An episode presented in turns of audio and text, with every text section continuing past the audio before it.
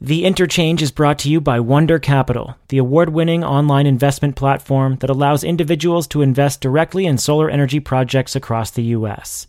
Wunder Capital says you can earn up to 8.5% annually while diversifying your portfolio and combating global climate change. Create an account for free at wundercapital.com slash GTM. That's wonder with a U, wundercapital.com slash GTM. Wunder Capital do well and do good.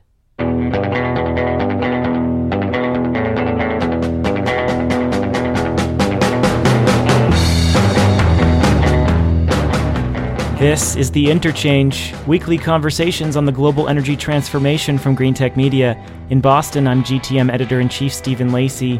In San Francisco sits Shayle Khan. He's the head of GTM Research and GTM Senior VP, and my co host. Hey, Shayle. Hey, Stephen. Uh, let me ask you a question. Uh-oh. Uh Usually I'm the one asking questions to start this off. Yeah, I have a question for you this time. Okay. Um, just imagine that I were to say the following about your writing. Um, the question is, how would you react? So, if I told you that your analysis is quote unquote riddled with errors, it's a quote unquote appalling delusion, a quote unquote unscientific fantasy, and quote, virtually every sentence is inaccurate, end quote. And finally, the scale of your error is staggering. I'd be. What would I? What would I tell? It? What would you think about that? That's just the regular comment board on GTM whenever I read an article. right, fair enough. just kidding. No, I'd be embarrassed. I'd be mortified. I, I don't know what I'd do. I mean, I'd revisit my entire assumption about what it is I was arguing. Right. So those are all quotes um, from various portions of this debate that's been going on online, on Twitter, in academic publishing, in the news over the past couple of weeks about 100% renewables, and specifically about this paper that was written by Christopher Clack and 21 co authors in the Proceedings of National Academy of Science. That's a response to a paper by Professor Mark Jacobson from Stanford uh, in 2015 sort of designing a scenario for 100% renewables. I was giving you one of those quotes was from the Clack response to the Jacobson response to the Clack response to the Jacobson paper. That was, I, will say that again. The Clack response to the Jacobson response to the Clack response to the Jacobson paper. That was all just the actual uh, back and forth between the principals here. Then I gave you a quote from the National Review article about the Jacobson paper, one from the Forbes article about the Jacobson paper, um, one from the Jacobson response to the Clack response to the Jacobson paper. It's a good thing that Twitter changed its algorithm and made conversations easier to follow because there were a lot of conversations after this paper was released. I mean, I got lost in a bunch of. I was in London the week that this all came up the week that the PNAS paper was published and every all the responses kept coming. So I was I had this benefit of being like off timing wise, uh, just in time zones from everybody else. So I would like wake up in the morning and scroll through my Twitter and just find like dozens of different threads from different energy thinkers on Twitter responding to all of this. Yeah, so it was really unexpected, like how how fast this blew up and how how much it enveloped the world of like energy wonks for a brief period of yeah, time. Yeah, we caught wind um, that the researchers were going to be releasing this response to Jacobson's 100% renewable energy scenario. So we knew that this was coming. We wrote a story. Uh, our, our reporter, Julian Spector, wrote a great piece on the debate. Uh, talked to the folks who wrote this response, talked to Jacobson, and I think provided a comprehensive accounting of, of the debate. And we knew this was going to blow up, but I don't think I understood how dramatically it was going to blow up. And I've never seen a record number of Twitter threads in one day before. Um, it was just incredible. And, and in fact, if you're kind of looking for the context of how people were reacting to this, we did a great Energy Gang episode. Jigar Katherine and I talked about this the week that that debate exploded. And then Shayle and I decided we wanted to go straight to the source and we wanted to interview Professor Mark Jacobson. Uh, of course, Jacobson is a, a, professor at Stanford University. He runs the atmospheric and energy program there and has been a big advocate of this 100% renewable energy path. And Christopher Clack, who is the lead author on that response paper, uh, with 21 other authors. He's an energy modeling expert, formerly of the National Oceanic and Atmospheric Administration. And these are two really important experts with very strong points of view and different ways of seeing the world. And so Shayle and I said, let's go beyond the debate and go straight to the source and talk to both of these gentlemen. So in this episode, we're going to talk to Professor Jacobson. And uh, we just had a really long conversation with Mark. We talked about the criticisms regarding his paper. We talked about the academic discourse itself. Uh, what stood out to you as some of the most important stuff that li- listeners should keep in mind, Shayle? So I think there's a few threads in here. One of them is this question of whether certain technologies, uh, specifically, and we talk about these in some detail, um, adding you know existing adding more instantaneous peak capacity by adding more turbines to existing hydro generators and also widespread underground thermal energy storage. Those are two among a few that ultimately are in the debate but those are the two that we talk the most about with Professor Jacobson, whether those are realistic scaled up to the levels that he assumed in the 2015 paper that is at issue here. So that's sort of one set of questions. We also dug in a little bit with him because he's made a bunch of comments about the motivations and potential conflicts of interest about the authors of the rebuttal paper. And I think you can probably catch when you get to that section, like both you and I are pretty skeptical that the authors of the rebuttal paper were motivated by a conflict of interest or are advocates for the alternative pathways any more so than Professor Jacobson is an advocate for his pathway. But, you know, he has a response to that and he, he points to a paper that informs his thinking that he wrote in 2009 that, that I'm going to check out. So there's, you know, a mix of the sort of the content of this, how it's going to be used, um, and then also like what is going on in this debate and why did this academic debate become so vitriolic in some cases? Yeah. So the modeling aside right there's so much to dig into. The modeling aside i'll tell you what i was unconvinced by and what i was sort of convinced by. I was unconvinced by the argument that these are people with an explicit agenda and are just pro-nuclear advocates looking to tear down jacobson's work um, I think he alluded to that a number of times, and I am very unconvinced by that because I know many, you know, both of us know many of the people who signed their names onto this paper or, or who authored the paper, and it's just not the case. Um, what I was convinced by was Jacobson's argument that he's trying to develop a plan that not doesn't just focus on carbon emissions, that focuses on public health, on uh, grid resiliency, and sort of using a distributed framework to make the grid more secure and our energy system in general more secure.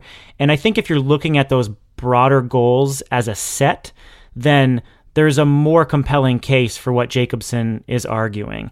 We're not going to make a judgment on whether that is the best pathway. That's not what we're trying to do here. But he does make a compelling case that he's not just looking at carbon emissions, he's looking at all these other societal factors that are important in his plan. And that to me gets missed in this debate. Yeah, I agree. I, I wasn't entirely clear ahead of time, and perhaps this is my feeling for not reading closely enough that that he was taking a broader look at with with additional public policy goals in mind. So I was glad that he clarified that. And before we go into the interview, let me also just uh, preempt some of the angry emails and tweets that I expect we're going to get regardless. Um, first of all, you know, we had an hour or a little less to chat with Professor Jacobson. There's so much in here, even just in the back and forth. Like I said, there's a response, a response to the response, and a response to that response. There's arguments in the press. There's there are too many things in here to get to. So we didn't get through all of the individual critiques or responses uh, about that paper. We also you know, didn't get into all the bigger picture questions about what it means and the way it's playing out in public policy. So, you know, we hope to do more as time goes on. We also are planning to have Christopher Clack, the lead author of, of the response paper, on this podcast as well, um, both to get his perspective and to ask him some questions in response to some of the things that that Professor Jacobson told us in this podcast. So we're going to keep this conversation going. We do welcome feedback and thoughts from any of you. And I actually think it'd be interesting for us at some point to start off another episode um, by reading some of the things that you all have said to us about this, because I know there are just so many strong opinions about this in this energy wonk world. Uh, but forgive us for not covering everything in this podcast. So without further preamble, Here is our conversation with Stanford professor Mark Jacobson, who has been a major um, advocate for this 100% renewable energy, wind, water, and solar scenario. We started the conversation off at the most basic level by asking Jacobson about the history of his research. And then we'll get into how it's evolved and the criticisms and the broader academic discourse. Well, we should back up because, I mean, we've published multiple papers on 100% clean renewable energy starting in 2009. Uh, and we did a world plan in 2011. We did a more detailed world plan uh, in, that was published. In 2013, we did a New York State energy plan. Uh, in 2014, a California energy plan. In 2016, a Washington State plan. 2015, um, all 50 United States. And, and all of those were based on 100% renewables? Yeah, they're all based on 100% clean renewable energy in all energy sectors. And then we did a grid integration study in 2015, which is the subject that you just mentioned. But I should point out that among all these papers, and, and by the way, we're publishing uh, next month in beginning of August, we're publishing a 139 country plan uh, that has 27 co-authors. And among all our papers, we have 85 plus co-authors, and we've had over 35 peer reviewers. So we're going to be talking a lot about this one particular paper in PNAS in 2015 that had four of our co-authors, but this is just one of multiple papers that has been peer-reviewed and uh, evaluated and, re- and researched by over 85 researchers uh, over the last eight or nine years. Okay, so the PNAS paper, did that wrap together all these other scenarios that you had had modeled? What was different about this, and why is everyone paying attention to this one in particular when you had done this a few times with more localized markets? Well, the one difference in the other papers were uh, what I'd call their really roadmaps to how different states or countries, like in the case of the US or the world, could go to 100% clean renewable energy, looking at the annual average power demand. Uh, so not looking at the details of grid integration, whether the grid could, can, can stay stable. Now, I want to point out here that our, all our plans are looking at all energy. So that's electricity, transportation, heating and cooling, industry, agriculture, forestry, fishing. And the idea of our plans is to electrify all energy sectors and then provide that electricity with clean renewable energy. And so we're not only dealing with the current electricity sector and trying to keep the grid stable, but we're trying to, we're talking about electrifying all the other energy sectors and then keeping the grid stable once you have electricity for all energy sectors. And nobody had looked at this issue at all, uh, including nobody from the IEA or EIA or IPCC or any researchers researchers at NREL or NOAA or or anywhere. The the only studies that had been performed were studies that looked at electricity only, the current electricity maybe grown to 2030 uh, or just or even further, but not converting other sectors or having converted maybe one other sector, uh, but not looking at all energy being completely electrified and providing that electricity with 100% clean renewable wind, water, and solar. So that study in 2015 uh, examined the, the ability of whether it answered the question of whether the U.S. grid could stay stable uh, if we converted all energy sectors to electricity and then provided that electricity with clean renewable energy. So there had been no other study on that ever. And then just to clarify, because we use the term grid integration a fair bit on this podcast when we're talking about things in the distribution grid uh, and the need for to control voltage spikes and you know the need for black start and all those kinds of things. When you when you talk about grid integration and whether the grid can remain stable, at least in the context of this study, as I understand it, mostly what you mean is matching supply and demand at any given time. Yeah, there are two there are two definitions of stability. I should clarify. Um, one is really looking at the, yeah the stability over um, as we say, voltage spikes and trying to get you know the actual uh, making sure you get you're getting the right amount of current and, and voltage on the grid at this at the right time. Uh, the other is trying to match supply and demand on aggregate.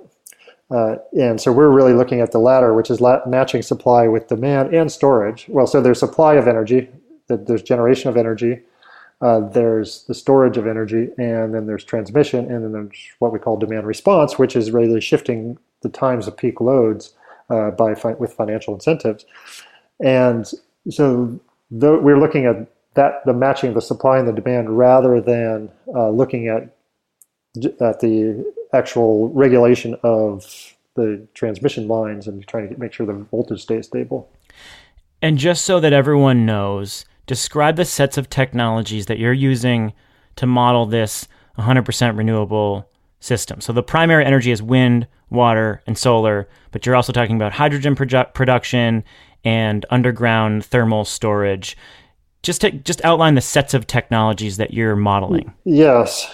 So in terms of electric power generation, uh, we'd be using onshore and offshore wind, uh, photovoltaics on rooftops in commercial government buildings, on residential buildings, on carports, parking garages. Uh, uh, photovoltaics in power plants as well, uh, centralized power plants, uh, concentrated solar power with storage, geothermal power for electricity, and also geothermal for heat, although in that 2015 study we didn't use geothermal for heat. Uh, also, small amounts of tidal and wave power, and then hydroelectric power, existing hydroelectric power in terms of the total annual energy use by hydroelectric. So we did not increase any hydroelectric power, and we haven't uh, in any of our studies uh, for the continental U.S. And also for our 139 country studies that are coming out soon, uh, we've not increased any uh, annual average hydroelectric power.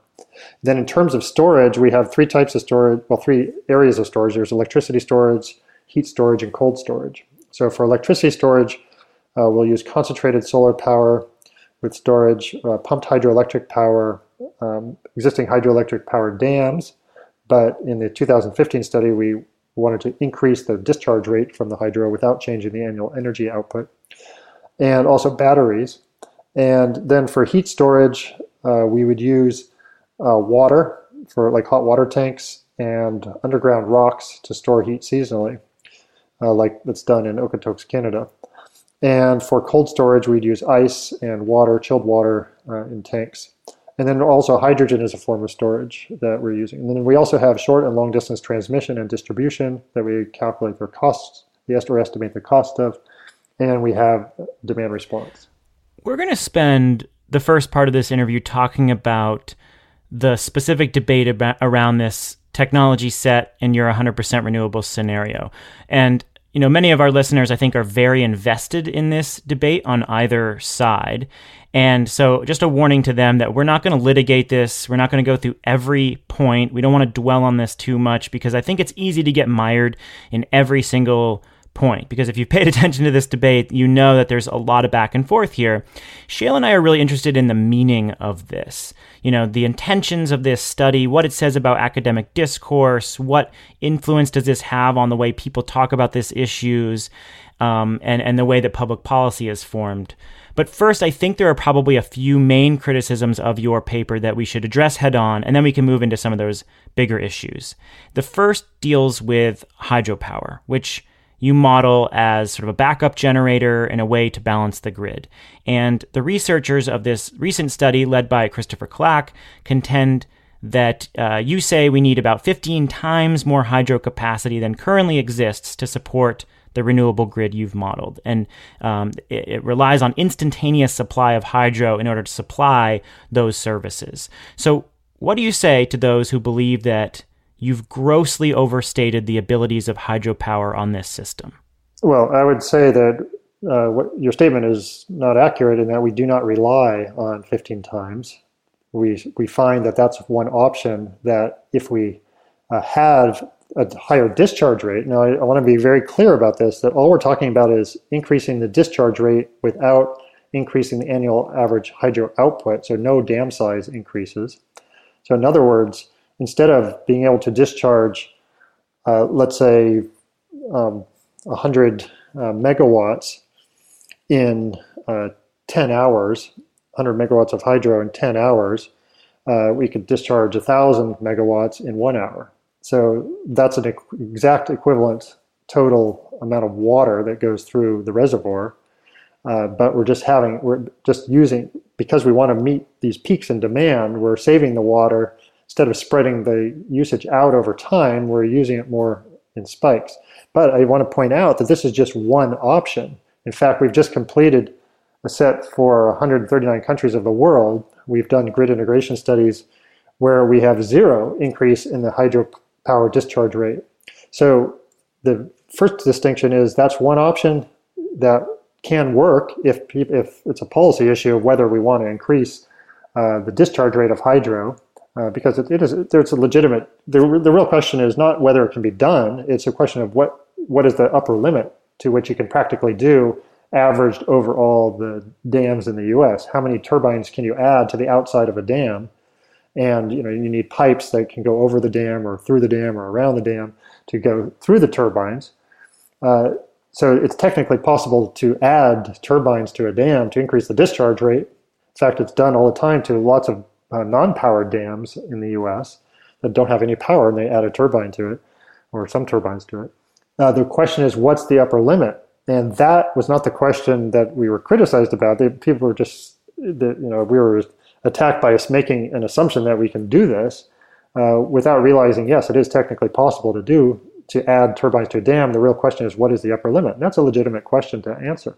But we don't. But I want to be clear that we do not rely on that assumption because we've done simulations now, and there some of them are posted online. You can see where there's zero additional turbines. So it's just one option. So I want to dig into this a little bit more if we can, um, and spend some time on what this actually means. I think so you're th- there's also been some debate in this back and forth about terminology and what are we talking about in terms of average annual output as you're describing versus instantaneous output what the maximum peak capacity of all the hydropower would be. And so basically what you're saying is we wouldn't add any new dams. We wouldn't um, increase their size. What we would do is add a, a really a lot at least in the the pnas study of new turbines which would increase their peak uh, generating capacity uh, by an order of magnitude or more. Now, you know, I don't know about the rhetoric of the discourse and the debate back and forth, but the the question of how what is the upper limit here? Like how much of this could we realistically add? What are the knock-on effects of doing so?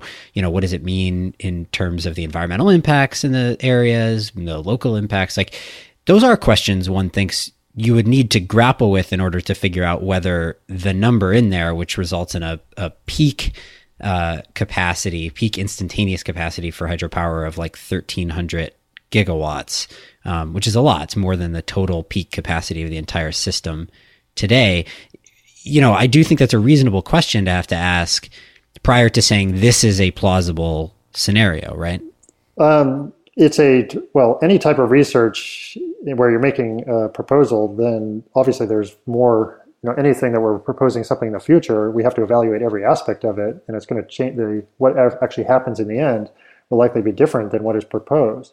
We're just we were saying that this was a technically possible and economic although we i should acknowledge that we did omit the cost of additional turbines but we did calculate that or estimate that uh, after the fact at about 3% of the total energy cost, uh, which did not change our conclusions. But yeah, we have everything, like we propose also a lot of wind power and a lot of solar, concentrated solar power.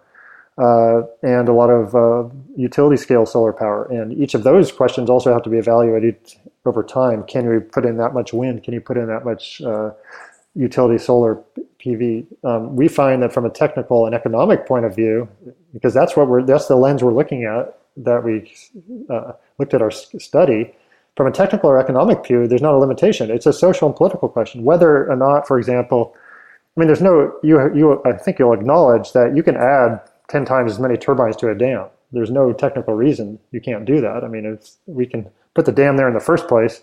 Why can't you just add more turbines? And then it comes to the question of the cost. Whether you can actually uh, whether it's a good idea or not becomes a political issue. And it, you have to actually go to every single dam. So we can't evaluate every single dam in the United States that has power right now and look downstream and say, and then evaluate, uh, you know, whether or not the community will accept, you know, a certain faster discharge rate for a shorter period of time. And to actually evaluate what's the impact of that on the downstream flow and wh- whether that's acceptable or not. Whether it's acceptable is a political decision. As you know, in China, I mean, they put, for example, they just put transmission lines between Three Gorges Dam and Beijing, just piled them up, and just send them right through, and without much, uh, you know, without any any obstacle. uh, you know, because that's a centralized economy. So you can do things uh, if you really need to. The question is, the real question is, and I think that's the, where the framing is wrong here, is is that the is that a better solution than the alternative, which is, you know, the alternative is, uh, well, actually we have alternatives too, which I think are probably easy, easier to implement. So I don't want to, you know, criticize that too much, but the alternatives that are being proposed by these naysayers are let's put in more nuclear power, let's put in more coal with carbon capture, let's put in uh, you know, so, you know other things that are maybe have other issues. I mean, if we wanted to power the world with nuclear, we would need 16,000 nuclear reactors. We have 400 in the world today. Um, is it more difficult to put in hydropower turbines that don't take up any new land uh, than putting in a bunch of nuclear reactors that uh, have all sorts of weapons proliferation risk, meltdown risk, mining issues, waste issues, high costs on their own? Um, so I think the question is framed wrong. The question is really how difficult is that compared to the alternatives? But it is a legitimate question to ask: Can uh, is it possible, socially and politically possible, to implement all those hydropower turbines. Uh, but I think some of the it, there's been a lot of rhetoric about oh this will cause all sorts of flooding. Well, it's not going to. It may or may not, depending on what the actual situation is downwind and how long you actually have to run the turbines for. Uh, because if you just have to run, like in some cases, some dams would only have to run for like one hour at a high discharge rate, but then they have you know much less flow for shorter periods of time. Let's take a minute to talk about our sponsor, Wunder Capital. Thanks to Wunder for supporting the interchange. Wunder Capital's online investment platform allows you to invest in solar energy projects across the U.S. Earn up to 8.5% annually while also diversifying your portfolio, curbing pollution, and combating global climate change. In fact, investors like you financed 40 large scale solar projects in 2016, offsetting the CO2 emissions from 2.8 million pounds of burned coal. We all know that coal is on its way out and solar is on its way in, and you can capture that. You can begin investing with as little as a thousand bucks. And best of all, Wunder Capital doesn't charge any investor fees. To learn more, create an account for free at wundercapital.com slash GTM. That's wonder with a U, wundercapital.com slash GTM. Wunder Capital. Do well and do good. So maybe this is this is right and it is technically possible and given the economics that you're modeling economically possible to do this. And it sounds like even you know you're not saying this is 100% certainty that this is the right solution, the most plausible solution to get to 100% renewables. Exactly. Exactly. It's not. I'm not even saying it's like the best solution. I'm but, just saying it's one solution, and that's our purpose to show that yeah, there is a solution out there. But right. okay, if that's not good, we can try to get an even better one. Well, right. So, but then I'm curious. I mean, I think the reason that this is turned into, or at least one of the reasons, this is turned into such a a big public debate with so much, so it's so charged, is that the way that your research and the study in particular has been utilized is then in policymaking, right? And it's and it's sort of used as well. Uh, it, it, was found in this research that it is possible, and thus that is the direction we should take. This is what we should be going after. And I wonder whether well, you agree with that statement. framing. Yeah, that statement is absolutely incorrect. I mean, our we we've had we've published multiple seven or eight hundred percent renewable energy papers prior to this, and policies were made based on those papers, not this paper. But even I mean, in those studies, it's I saw fact that California, California, you know, adopted a 50% renewable energy plan, and part of that's based on our California energy plan study, which doesn't discuss uh, adding hydropower turbines to dams. Right, but I guess my point is like, you know, it seems like you have this uh, you're you're I, I, think it makes perfect sense to say all right is there a plausible scenario in which you could do x right? Could we get to 100% renewables using only wind water and solar? What would it take to get there? And so you've modeled out uh, a way to get there and you could debate about whether the modeling was perfect or not but you that's what you've done. Um, then you know you model out some other ways to get there. Why restrict yourself though to wind, water, solar? Like, why not say, all right, and then there's some additional other scenarios that include a wider array of technologies? Well, now you're getting into the reason why we were attacked because we were we're being attacked by people who have vested interest, largely by people who have vested interest in, uh, or not actually vested necessarily. I, I don't want to say they're all. There's some of them that have vested interest in terms of financial interest, but others have just advocacy interest and, or research interest in other energy technologies. And they just don't like the fact that we exclude nuclear power, that we exclude coal with carbon capture or fossil fuels with carbon capture and sequestration, and we exclude biofuels. And so these are the people who are attacking us, the people who are the strong advocates in these other energy sources. And we do it based, we exclude these because of, we've done it based on scientific results. And starting in 2009, well, actually starting my whole career, I've been evaluating energy technologies. I've been working in this 27 years, uh, developing models to examine the impacts of different energy technologies on uh, air pollution, climate, and human health and evaluated biofuels in detail, evaluated the impacts of different energy technologies. And in 2009, uh, we looked at different uh, energy technologies, including nuclear power, coal with carbon capture, biofuels, wind, water, and solar, and did an evaluation. And the result of the evaluation is that while, for example, nuclear power was better than fossil fuels, uh, it had many issues that made it put it at a lower ranking than wind and water and solar power technologies and you know I can go into those details, but it's that was the conclusion of a scientific result. So that's why we started we for our energy plans. We then determined okay, let's take the best technologies. We you know we have a limited amount of resources to to fund a complete conversion of the energy infrastructure. Let's why focus on the Betamax when you have the VHS or you're you know this is I just I mean I I guess couldn't the same thing be said about you though? You know, someone could say, well you know, now you just have vested interests in wind, water, and solar, so you're going to ignore all these other technologies. And, uh, you know, I, I, do take issue with the characterization of some of these other researchers who I have known and interacted with and have listened to them talk about your work, and they don't feel like they're attacking you. They're critiquing it, they're going through normal, uh, acad- a normal academic process. And, I just wonder if the same thing could be said about your interests in just promoting these technologies if we're going to say that about those researchers who are critiquing your scenario. Well, we can, if you want to talk about specific people, we can do that. But I would, I'm just, I go to the, I, I look at this, and I, first of all, I have zero financial interest in any energy technologies. I do not make any personal investments in any of the energy technologies, I, and I don't take any research grants from companies uh, that uh, in, uh, companies of any type. And you know, you want to look at the people who are criticizing me. Uh, they're primarily in the nuclear nuclear supporters, and many of them are advocates. Um, and you know, we it, and there are also some who are carbon capture advocates. In fact, the people in this paper, you know, you can trace back. Well, you, a lot of the authors on this paper that were criticizing me have substantial interests of different types in either fossil fuels or nuclear power. I, will just, just say a it's a fact. We can go through them one by one if you want, and we'll I'll give you some ideas about that. Yeah, I mean, listen, I don't.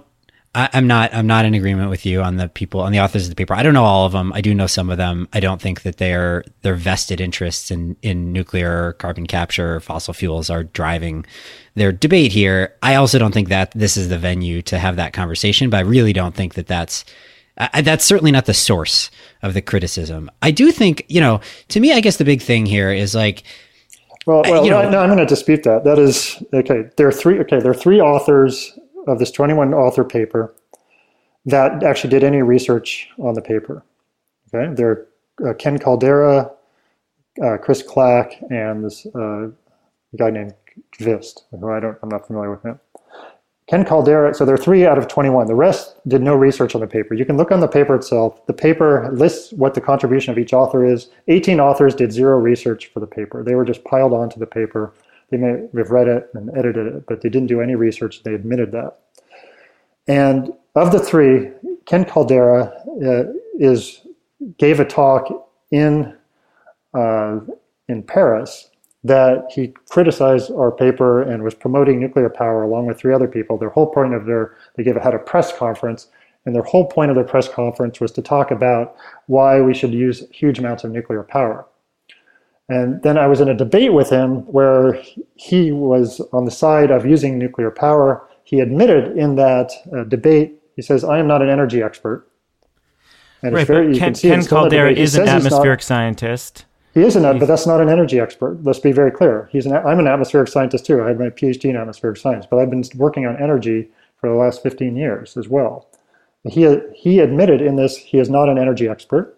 Yet he put himself as a research author on a paper to criticize me, where he has previously criticized our work because if we don't include nuclear power. He's been a strong advocate for nuclear power it's clear in the record that he is an advocate and he's not an energy expert. He's admitted this. But himself. what you seem to be conflating but, is but, that these are people who are somehow paid by the nuclear industry to no, attack. No, I, I do not. I, I do not say that one bit. Okay, there's a difference between being paid, which is a shill, and I've never called them shills of the of the industry. They're not shills.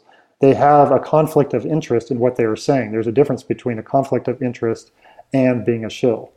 Conflict but again, of interest as... is, when, is when you have when you uh, you work on a given topic, like for example, Jim Sweeney was a co-author on that paper, and he uh, receives funding for consulting from ExxonMobil, um, from the American Petroleum Institute. It's right on his website. I mean, he acknowledges it. He stated that you need. He stated in a in a talk, uh, we need fossil fuels to keep the economy rolling. Uh, so you ha- and then you have Jane Long, who is a nuclear. She's a, on sitting on the board. She was another co-author who piled herself on uh, she's sitting on the board of the Breakthrough Institute, which is a nuclear advocacy organization. Uh, then you have somebody else who's, whose research is in, in carbon capture, and then you have somebody else who's in the Earth Sciences uh, department at at Earth Sciences School at Stanford, and uh, he receives funding. in the School of Earth Sciences, receives funding for uh, for everybody gets two PhD students in that department, uh, funded by the natural gas industry. And so you have people with financial conflicts of interest of what they're saying, and they don't disclose fully their their uh, conflicts of interest. That is different from being a shill. I do not think any of them are actually being paid, but I think that they're they're biased by you know kind of what they uh, what they strongly believe in or the research that is necessary to continue. I think what bothers, uh, I, I think we should probably get beyond this, but there's one thing that bothers me about this argument and this line of thinking, and that is that you could make that same argument for everyone who supports all these different kinds of plans. So if you look at the organizations, that's not true. I do not, as I said, I do not. Let's hold on. Let's, well, the, the organizations that have supported 100% renewable energy are organizations like Greenpeace, environmental groups that have been specifically anti nuclear or anti gas. And so, one on the other side of the debate could say that these are organizations with a very specific set of interests and a set of choice technologies that they think are the best and are therefore supporting work that supports their own thesis. And so, like, just because someone believes that and has modeled nuclear in their own scenario and believes that perhaps it could be a part of the mix, um, that doesn't negate their entire argument and critique, right? Well, I first of all I agree that yeah, groups like Greenpeace and other advocacy organizations, sure, that's the, they don't they admit that this is what they're they're supporting, they're advocates for it, and I don't have a problem with that. But they're not the ones writing a paper criticizing me, and so this is the problem when you have scientists under the who, uh, you know, under the guise of being just you know re, you know researchers who are just not interested in actually um, or not who don't have a conflict of interest, they're pretending as if they don't have a conflict of interest when they do. And you know, I'm not saying all of them do. Okay, so not all of the 21 off, but there are a lot of them who do, and that's why they're on the paper. That's what you know because they they strongly want to criticize this because they're uh, they want to get their technology promoted more. And this is just a fact. It's not a. It's not you know, and I don't. I think it should be acknowledged. It's not. You know, and again, I'm not saying everybody on that paper has that, and everybody has a, there's a different reason each person was on that paper. But it's very clear from the record that uh, several of them do have conflicts of interest of different types. I think let's let's see if we can move on from. I you know I think we're just not going to get aligned on this point, but it, it does it shouldn't impact the overall conversation because you know even in your responses, though you've you've made this point a bunch of times about who the authors of the paper are, you've also engaged with their responses. Um, yeah, no, so to your credit, I, like, just as soon talk about the actual facts yeah. on this then. So let, us do that. Yeah, again. do you want to go to the underground storage piece? I think that's another issue that has been um, talked about back and forth and and your paper puts a lot of stock in underground thermal storage for heating, chilled water, and ice for cooling, as you said. Um, the detractors said that this is unrealistic, um, and and really the technology that you're outlining in thermal storage has been developed in a in a select few pilot projects.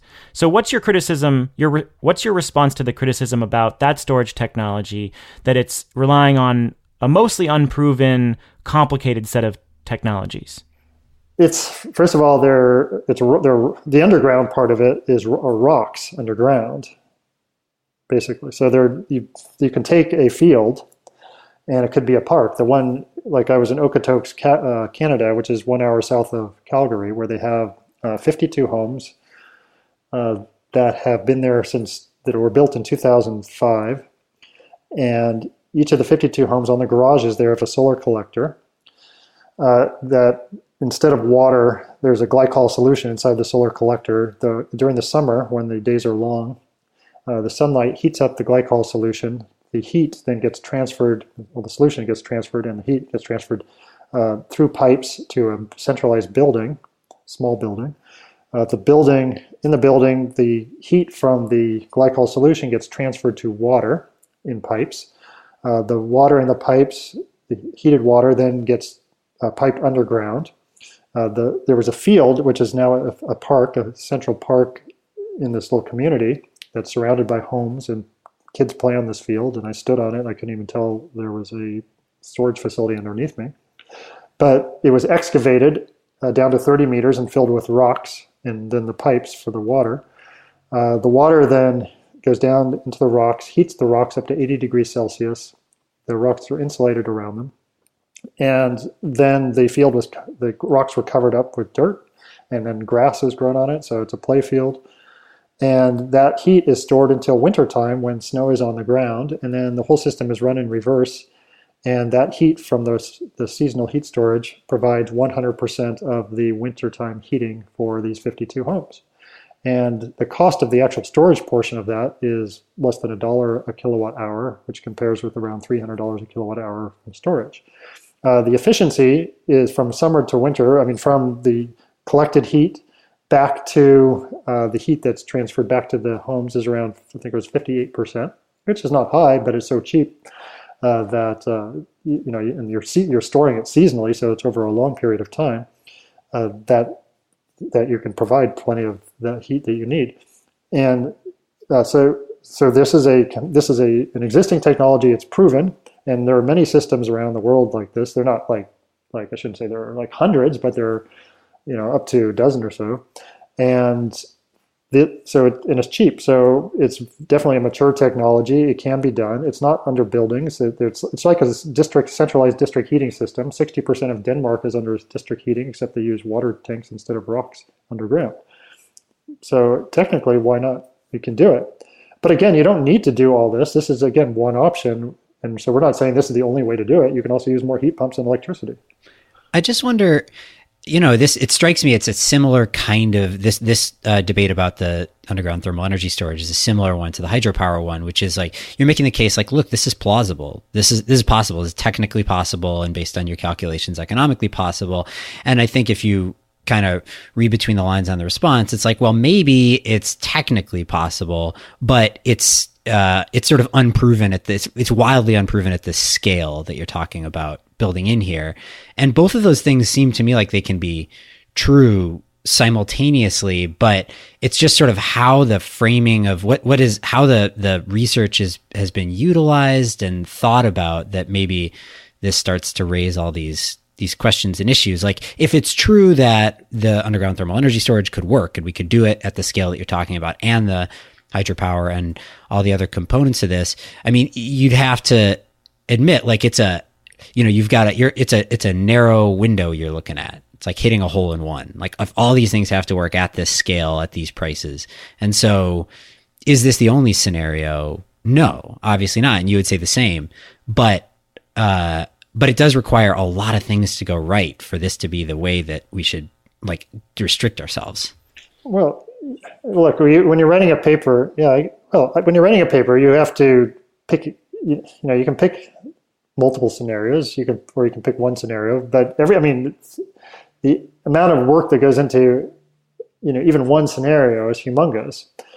Uh, and so it's not like, you know, if we were so nimble that we could just do like 100 different scenarios, that would be great but we have to pick one and we're trying to make a point that okay there is one scenario that's possible there are others too because we did a lot of sensitivity tests with these scenarios as well um, but you know you're saying that it's you have to thread a needle uh, to actually make this work but actually, be, I'm not trying to be, you know, facetious or anything, but you're just kind of guessing that. You don't really know that. I mean, we don't. None of us know what the what's possible in the future.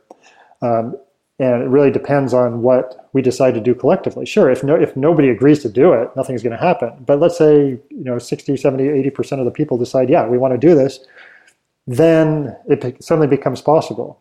You know, things become possible when people want to do it. So our job is to say, say, well, you know, if we could replicate this system, is, it, is, is this a solution? And so, you know, we think, yeah, if we could replicate the system, if you could replicate the Hydra system, yes, that would solve the problem. Now, is that the best way to do it? We do not say that it is. We don't say it's the lowest cost. In fact, we acknowledge this is not necessarily the lowest cost solution. Uh, we don't say this is the best solution. This is just one of several possible solutions. To and our point is to say this is to say whether this is possible or not and we're being criticized by you know by people saying, well, we're not you know you, you can't prove that that'll work on that large scale. Well, to be fair, you can't prove that it won't work. Uh, we're suggesting that uh, you know these numbers suggest that it could work if you could implement these technologies. And so maybe we're talking about we're kind of talking across each other because you you know some people are looking at based on the past what could be done based on past history versus what can be done uh, if if people decide they want to do it. This is a, actually a really good point because I think when you start to get into these really sort of high decarbonization or high renewable energy scenarios, there is a little bit of talking past each other because um, you're you know you're potentially threading the needle for a bunch of different technologies so i've channeled a lot of the arguments of the detractors in this interview but I think largely when you look at what detractors of your scenario are saying, um, many of them are saying, hey, CCS and nuclear in particular, when you start getting into the 80% decarbonization range, they are very economic. They can, they model out. Um, but when you look at how they're being implemented, right, like go tell that to ratepayers in Georgia, you know, Southern Company ratepayers who are paying for the Vogtle nuclear power plant or the Kemper CCS power plant. And so, in theory, when you look at this deep decarbonization model, those those projects can pencil out depending on how you're modeling well, them. Okay. But, but they're also you, you also run into the same sort of siting challenges, cost overrun challenges, um, potential you know lack of appetite to pay for those things in the short term. So you know we are talking about many of the same issues, no matter what technologies you're modeling. When you get to these really incredible hundred percent scenarios. No, I, I disagree with what you just said because first of all, nobody has looked at a high penetration scenario with nuclear with 100% across all energy sectors. You're talking about studies that have looked only at the electricity sector, and that sector is only 20% of all energy. So 80% of 20% is 16%. So you're talking about studies that have examined that have examined 16% of all energy, not near 100%. So th- there's no study that has ever been done that has shown that uh, nuclear at high penetrations, at like close to 100% uh, decarbonization with a grid integration study has ever been done. And I, I challenge you to even name one study where they've looked at 100% decarbonization and did a grid integration study with that and included nuclear. I'm not saying it can't be done, but I'm just saying there has been no study, and people have mischaracterized previous studies claiming that they've looked at that high penetration uh, of decarbonization in a can, grid can you just clarify study. for me? I, there's nothing behind this question. I have no idea. Um, why would it? So you're you're you're looking at the entire sort of energy sector largely by electrifying everything that isn't currently electrified. So it uh, presumably increases in a big, or it results in a big increase in power demand, assuming that they were, you know, a study were run that, that looked at nuclear as well, doing the same thing, just electrifying everything. Why would that make a difference uh, relative to a scenario that just has just looks at the electricity sector on its own? Well, you need to there's because there's a certain portion that's heat, and there's there you know there's a certain portion of heat that goes with it, and so you and for, well first of all when you electrify everything, you reduce your power demand on we estimate on the order of forty percent uh, due to the efficiency of electricity over combustion and due to the fact that you don't have to. You mean you, you reduce your energy demand? both not your power demand. Both power demand. Well, we we should talk about power. Power is just uh, energy uh, divided by time. I, Right? you mean right? so- not like the colloquial power as electricity. I see. Yeah, so it's um, both power and energy demand go down by about 40% uh, due to the fact that you no longer need to mine, transport, and refine fossil fuels. And that's around 13% of all energy worldwide. And the efficiency of electricity over combustion, which is around 23% uh, reduction of power demand. And then you can get additional power demand reduction due to additional end use energy efficiency improvements.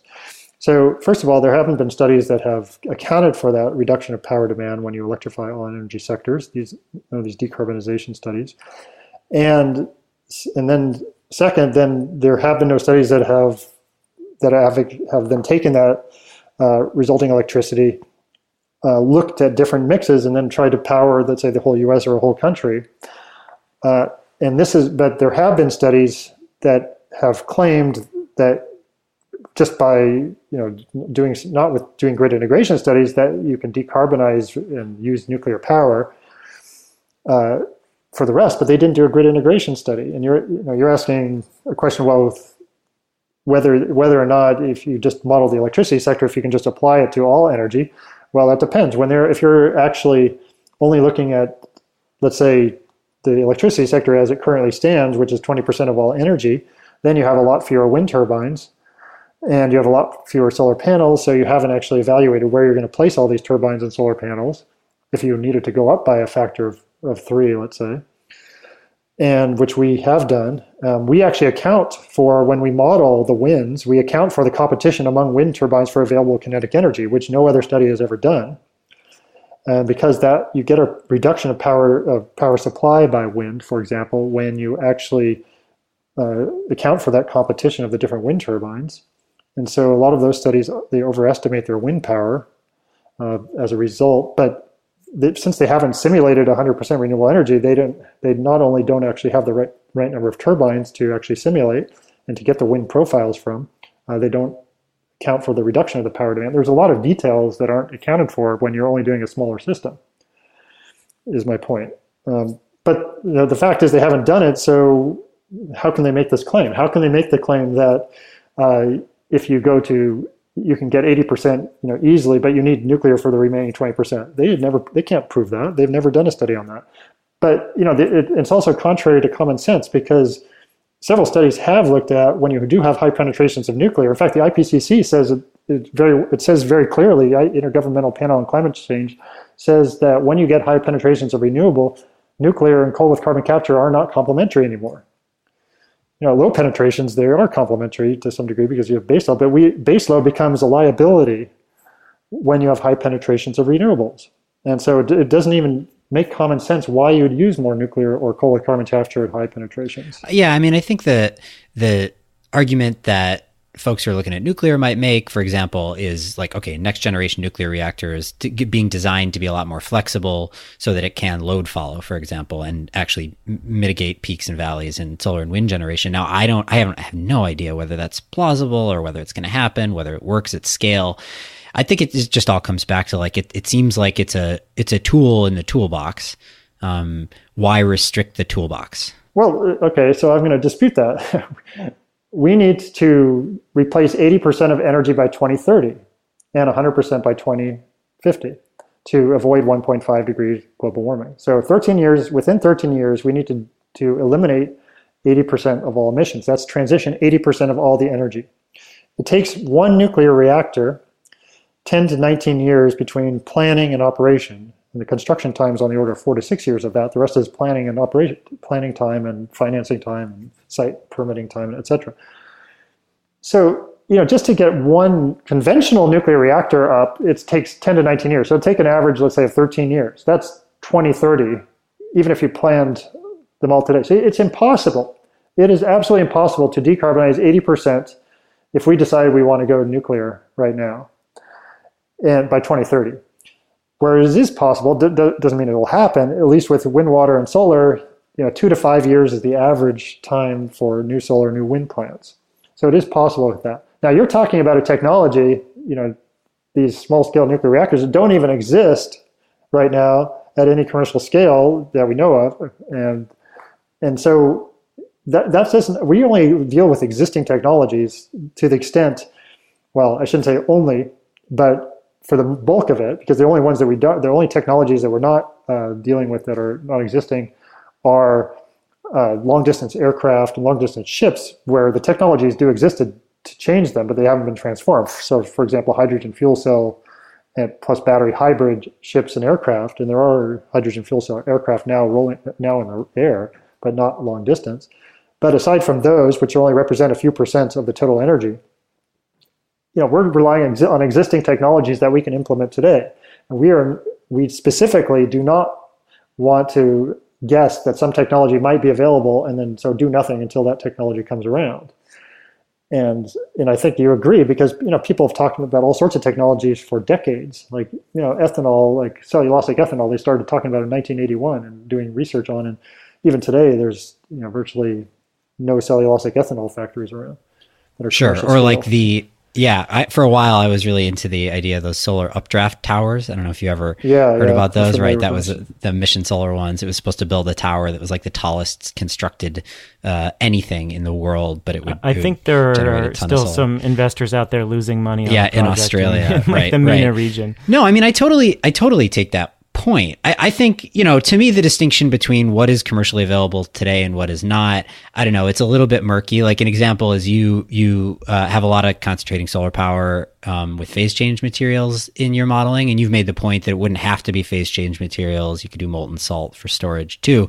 I mean, I, I've spent the past decade like analyzing the solar market and I'll just tell you, like, from my perspective, concentrating solar power is a it's commercially available certainly.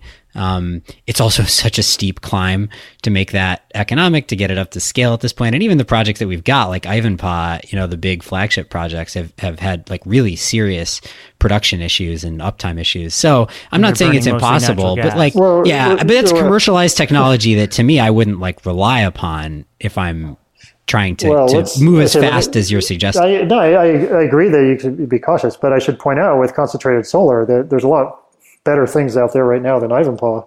And for example, I mean, just yesterday or today, there was a you know Dubai. I think they're going. There was a I think or somewhere in the um, Mid East where there's a, a new concentrated solar plant PPA for like nine or nine and a half cents a kilowatt hour. Uh, there's a new one in Chile and there's one in Nevada that's uh, concentrated solar power with storage. So it's come come a long way since Ivanpah. So and it's not those are not using natural gas, that, and you know so I don't Ivanpah's not a good example. No, I'm just using Ivanpah as like it was a flagship CSP project. Still, the economics of of CSP to me seem challenged, and but you know again like it it does seem possible to me. It seems like a tool you should have in the toolbox. I, I totally understand and agree with that. It just seems ambitious and risky to restrict yourself. And I, I also totally agree with you that, you know, the the aggressiveness with which this must be undertaken if we are serious about hitting a two degree climate target or anything like that means you can't wait around for technologies that aren't here. I guess my question, maybe this will draw it all back to sort of the policy end of this, is so then, you know, the the way that this plays out in a policy venue is um, many different ways depending on what you're talking about. But one example, which has made the news some in California and some other places, is like, all right, let's set a target, and what should be incorporated within that target should be at a, should be 100 percent uh, renewables that includes nuclear, excludes nuclear. Could CCS count? Could it not count? Et cetera, et cetera. And uh, I guess my question is like, what is what is your opposition to the idea that you set that target with as wide an array as possible of technologies that can compete, and then to the extent that there's a market, let the market decide what wins? You're narrowing your criteria to just reducing carbon. Our criteria are much broader than that. That we want to eliminate air pollution we want to provide energy security. We want to minimize land use. We want to minimize other environmental degradation. So let's take carbon capture as an example. And this is all evaluated in this 2009 paper, and I wish this would this makes a big difference into how we think, and maybe people would understand what we're trying to accomplish more by looking at that 2009 paper. The if you call with carbon capture, all okay, you have a you have a smokestack and you're basically taking the emissions from that smokestack and uh, in theory, taking about 85 to 90% of the emissions and piping them underground. Okay, it sounds great in principle. But that's of carbon dioxide emissions. But you're not actually, first of all, it takes energy to for, to run the carbon capture equipment. And that energy is about 25% of the energy uh, to run for the electricity you're generating from the coal. So you actually need 25% more coal to run carbon capture equipment in the case of coal or carbon capture. So therefore, and you're not eliminating any of the energy in the mining or the transport of coal. In fact, those go up 25%. So you actually have 25% more mountaintop removal, 25% more land degradation, 25% more you know, train train runs or whatever is transporting, and 25% more air pollution associated with and carbon emissions associated with the mining and transport, which are about a third of all the coal power plant emissions is, is mining and transport. And then you're not capturing all the carbon. And so, in fact, you still have, at the end of the day, even after you've captured all this carbon from the smokestack, and then there's potential leakage from what goes underground, and that leakage varies depending on your site. But even ignoring that, you still have 50 times more carbon per unit energy than wind power, accounting for the emissions from the mining, the transport, and the stack remaining stack emissions.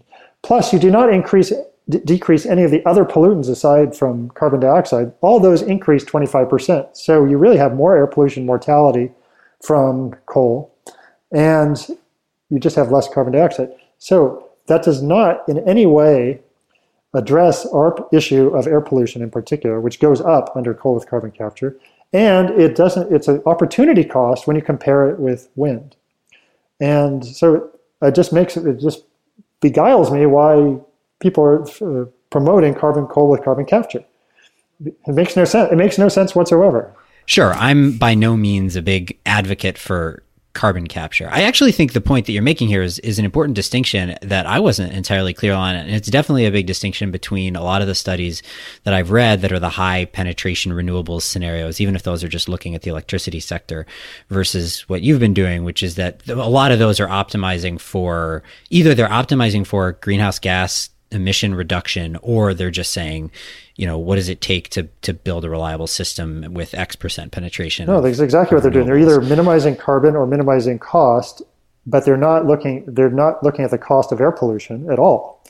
Right but if you were i mean it's an interesting question then. If you were just saying forget forget all the other side effects like you could you know in a you could imagine a target that set a, a goal of 100% uh, clean energy and included CCS. Not that I want to be the guy who's like defending CCS a whole lot, but you could have that, and then you could set restrictions on um, life cycle emissions, or you could, you know, require offsets or something like that. Like that could be a thing that's incorporated into policy, one way or another. But I think back to our point at hand about what are we, what what's plausible and what should be uh, designed into policy. It, it is an interesting question of as we're designing this, are we saying what we're going after is we are mitigating climate change? Or is it we're mitigating climate change while trying to co optimize for, you know, local air pollution, environmental effects, uh, you know, local economic effects? Like, you know, you could name any number of additional well, factors. Yeah, well, that's for each researcher, they have to decide that. But our, we've been clear from the beginning, we are trying to address air pollution,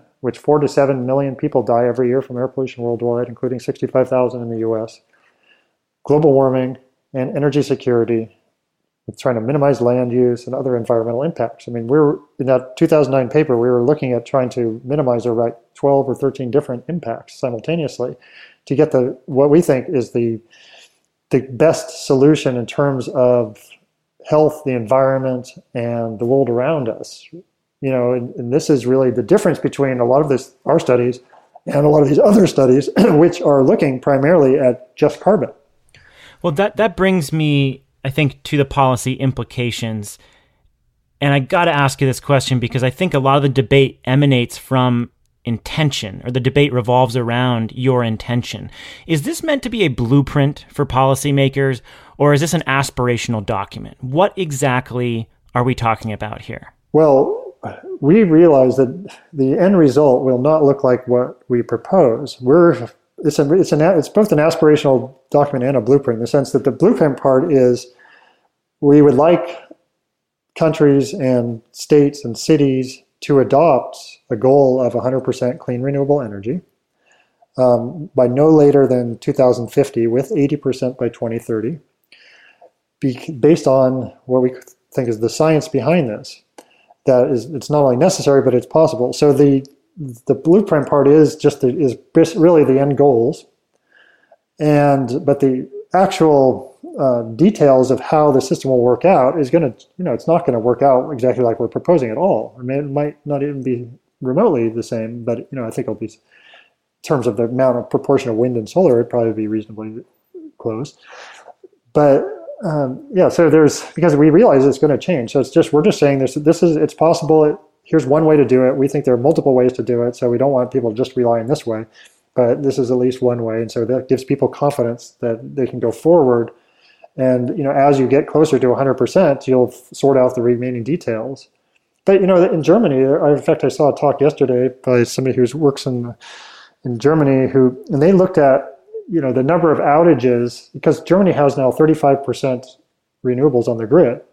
And, you know, utilities, uh, like two decades ago, they kept, they or a decade ago even, they're saying it's impossible to get more than 20% of renewables on the grid without instability.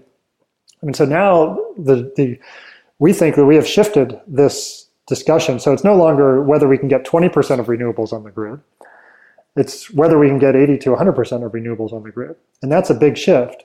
But in, in Germany, you know, they this there's the utilities were saying the same thing. You know, all these renewables are going to cause blackouts. But in fact, he showed data that the blackouts, even though the, the renewables has gone up steadily, now it's at around 35%. The blackouts have been the number of hours of blackouts have been cut in half in the meantime right. in, in Germany. And there's a lot we could say about that because there are, you know, d- major factors that contribute to the lower outage record in Europe compared to the US, mostly because they're not as vulnerable to extreme weather and they bury their lines. But we can say that the presence of a lot of renewable energy doesn't cause more blackouts. Um, well, what, but, you know, no, what he said, yeah, what he said, just if I can finish this, is that it was because even though there were challenges, putting all this renewables is that the grid operators adopted ad, adapted to the situation. They just developed the necessary technologies to get the voltage regulation right. And so it was really a question of as you as you actually force the system to higher percentages, the grid operators figure out how to solve the problem. Right. Yes, and grid operators in the U.S. have said the same thing. I mean, down in the southeast, uh, where they're starting to get 20% and over 20% wind, uh, you know, during the nighttime hours. Grid operators there have said this is just the floor. I mean, we can get a lot more. And, you know, of course, in California and in PJM and other places, they've said the same thing. Um, I, do, I'm, I'm a little bit confused uh, as to what you're saying. And I just want to clarify here. So, what I'm hearing in this interview is that this is one pathway, you believe it works, but it's not necessarily a set target for policymakers. They can work within this framework and sort of decide what mix of technologies and how exactly you get to this. Um, I have seen you tweet out in different forms that, you know, 100% wind, water, solar is the only moral choice. And so that implies that, you know, other choices are perhaps immoral. And I'm wondering if you can reconcile those two things for me. Well, I should point out that that particular tweet is not my tweet. I just retweeted that, just to be clear. The well, first of all, I should point out that you know our goal of 100% by 2050, but at least 100%. I mean, I think you can get 100% by 2040 or 2045 in some places, but at least 80% by 2030 is a is a goal that I think definitely needs to be adopted in policy, and I strongly, and that's based on the science of what we've done. As you pointed out, I don't I don't prescribe that we need to do exactly or or proposed, you know, every single technology that we propose. Uh, for example, UT, underground thermal energy storage, we don't need as much as we propose. You know, I just couldn't run every scenario with different amounts because I mean, you could use heat pumps. I mean, in my own home, I have heat pumps. I have no gas in my home. It's all run on electricity.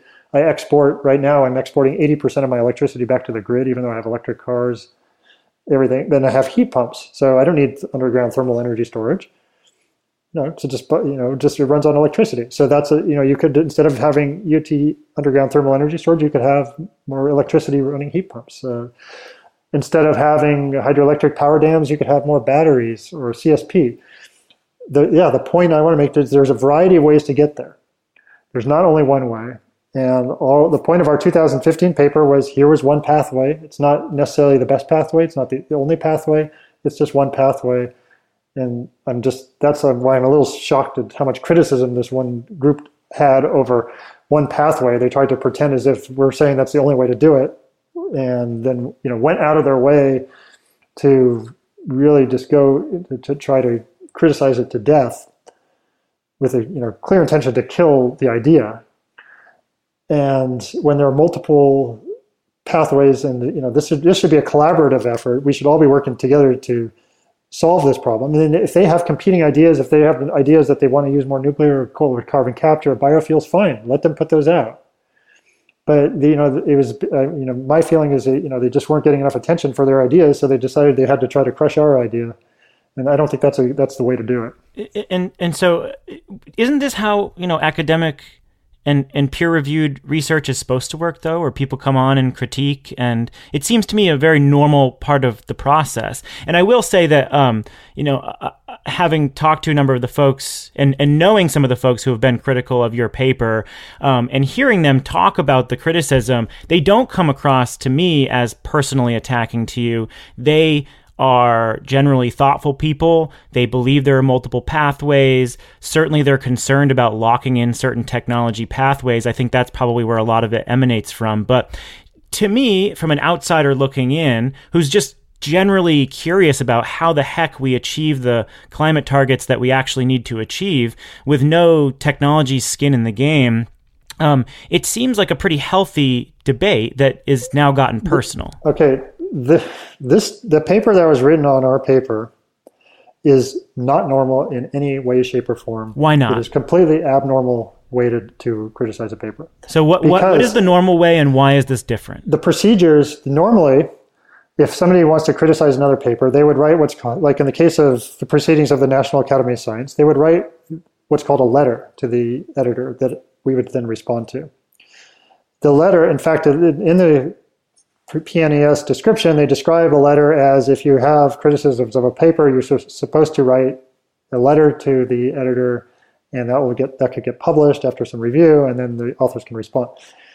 They did not write a letter. They wrote an what's called an article, or research article, or research report, and that article then is not normal. You can look through PNAS or any other journal, and you will not find uh, a research article written on other papers just their whole purpose is to criticize that other paper.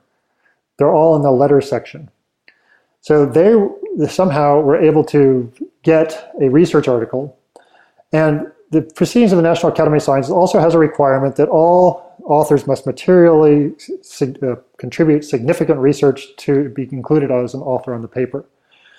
Uh, this group admittedly only had three out of 21 authors who actually did research on the paper. It says right in their paper. So they managed to push by 18 authors to pile on authors to increase the credibility of the paper, which is not normal and it's not even uh, allowed in their own in the PNAS policy. And the, so they not only got re, an article published out of it, but they had 21 authors. This allowed them to then submit um, a news release. In fact, both uh, Ken Caldeira's uh, organization, the Carnegie Institute, and one of the other authors' organizations submitted news releases that then allowed them to garner, because it was a research article, not a letter, to garner significantly more attention in the press. So there were there were two major irregularities in the, the paper. You cannot you can look through the literature, the scientific literature, and you will not find uh, full paper research papers that are supposed to be for scientific research. There's zero new scientific research in this paper. It's just a criticism of our paper. So is that, that why you feel attacked? Section. Yeah, that's well. The fact that this was a yeah the well, it was it was even more significant than that. The main criticism that anybody's talking about in their paper is that that we made two model errors, and one of them, and th- this these claims were absolutely wrong. We did not make any model errors. In one of the cases, they claimed that our hydro assumption that we where we increased the, the discharge rate of the hydro without changing annual energy output was a modeling error. This uh, the main author in particular kept vehemently saying, even after the fact, this was a modeling error. This just proves that his whole model is, is wrong and it's, that there's an error in it. You know, he was informed in February 2016 in writing, and he responded to it, so he got this, that our increase of the discharge rate was an assumption we made. It was not a modeling error. It was an assumption we made that was very explicit that we didn't, we did not include that we did not state clearly in the article itself what that assumption was, but I clarified to the, him after the article was published in writing what this assumption was. Despite this, he refused to include that information in the paper. And in fact, he went so far as to state in the paper, um, I wonder, you know, there, I hope there's some other explanation for this, even though he had an explanation. So he intentionally, the first author intentionally omitted information that we provided him about an assumption, then claiming there was an error. He then claimed another error. He just made something up out of thin air that there was another error because it's like saying that some number was a, a maximum number when it was an average number. And so he then published, he got his paper published based on the claim that was then spread out throughout the media and the New York Times and all the media outlets that we made modeling errors when there was not a single modeling error in this paper. This is what annoys me because that is my profession. I'm a modeler. Right? That's what I do. And I know when I make an error or not. And he was ma- falsely claiming that we made an error. And he refused to retract that claim. And he still published in that paper. So, on top of the problems with the actual submission of the paper violating PNAS policies, that you know, then he's also claiming we made errors, and then he's refusing to uh, acknowledge, you know, our explanation that was clearly made to him, even going so far as to claim, uh, you know, I hope there's another explanation when he, he had another explanation in his hand, but refused to publish it. So where do you go from this debate in terms of your modeling, your reaction to this debate, and the sort of the, the influence on the the broader discourse? Well, you know, fortunately, very few people are uh, affected by you know the, this paper that came out, and and so you know our goal is just to continue doing what we're doing, and to that end, we have 139 uh, country paper uh, roadmaps coming out very soon, and we also are uh, finalizing grid integration studies for 20 world regions encompassing all 139 countries. And we're working on city plans, developing plans for individual cities. There are, in the United States, about 35 cities that have committed to 100% clean renewable energy. There are now 100 companies uh, that have committed to 100% clean renewable energy uh, around the world, in fact, in that case. And you know, we're our goal is to develop the science behind uh, you know, we want to try to solve these problems. My whole career, that's my goal, is to try to solve air pollution and climate problems and use scientific and engineering tools uh, to do this. So that's what I'll continue to do to try to address the problems of air pollution, climate change, and energy security. Professor Jacobson, thank you so much for your time. We really appreciate you coming on the show. All right, thank you for having me on the show. Appreciate it. Thanks everyone for listening. Thanks to Wunder Capital for sponsoring the show. Uh, if you want to help more listeners find this podcast, give us a rating and review in the iTunes podcast store. You can find us on Stitcher, SoundCloud, iTunes, anywhere you get your podcasts. Send uh, a link of this to your friends and colleagues as well. And uh, we'll catch you next week. Shayle Kann, good conversation this week. Yep, thanks, Stephen. Thank you, Professor Jacobson. I'm Stephen Lacey with Shayle Kann, and this is The Interchange, weekly conversations on the global energy transformation from Greentech Media.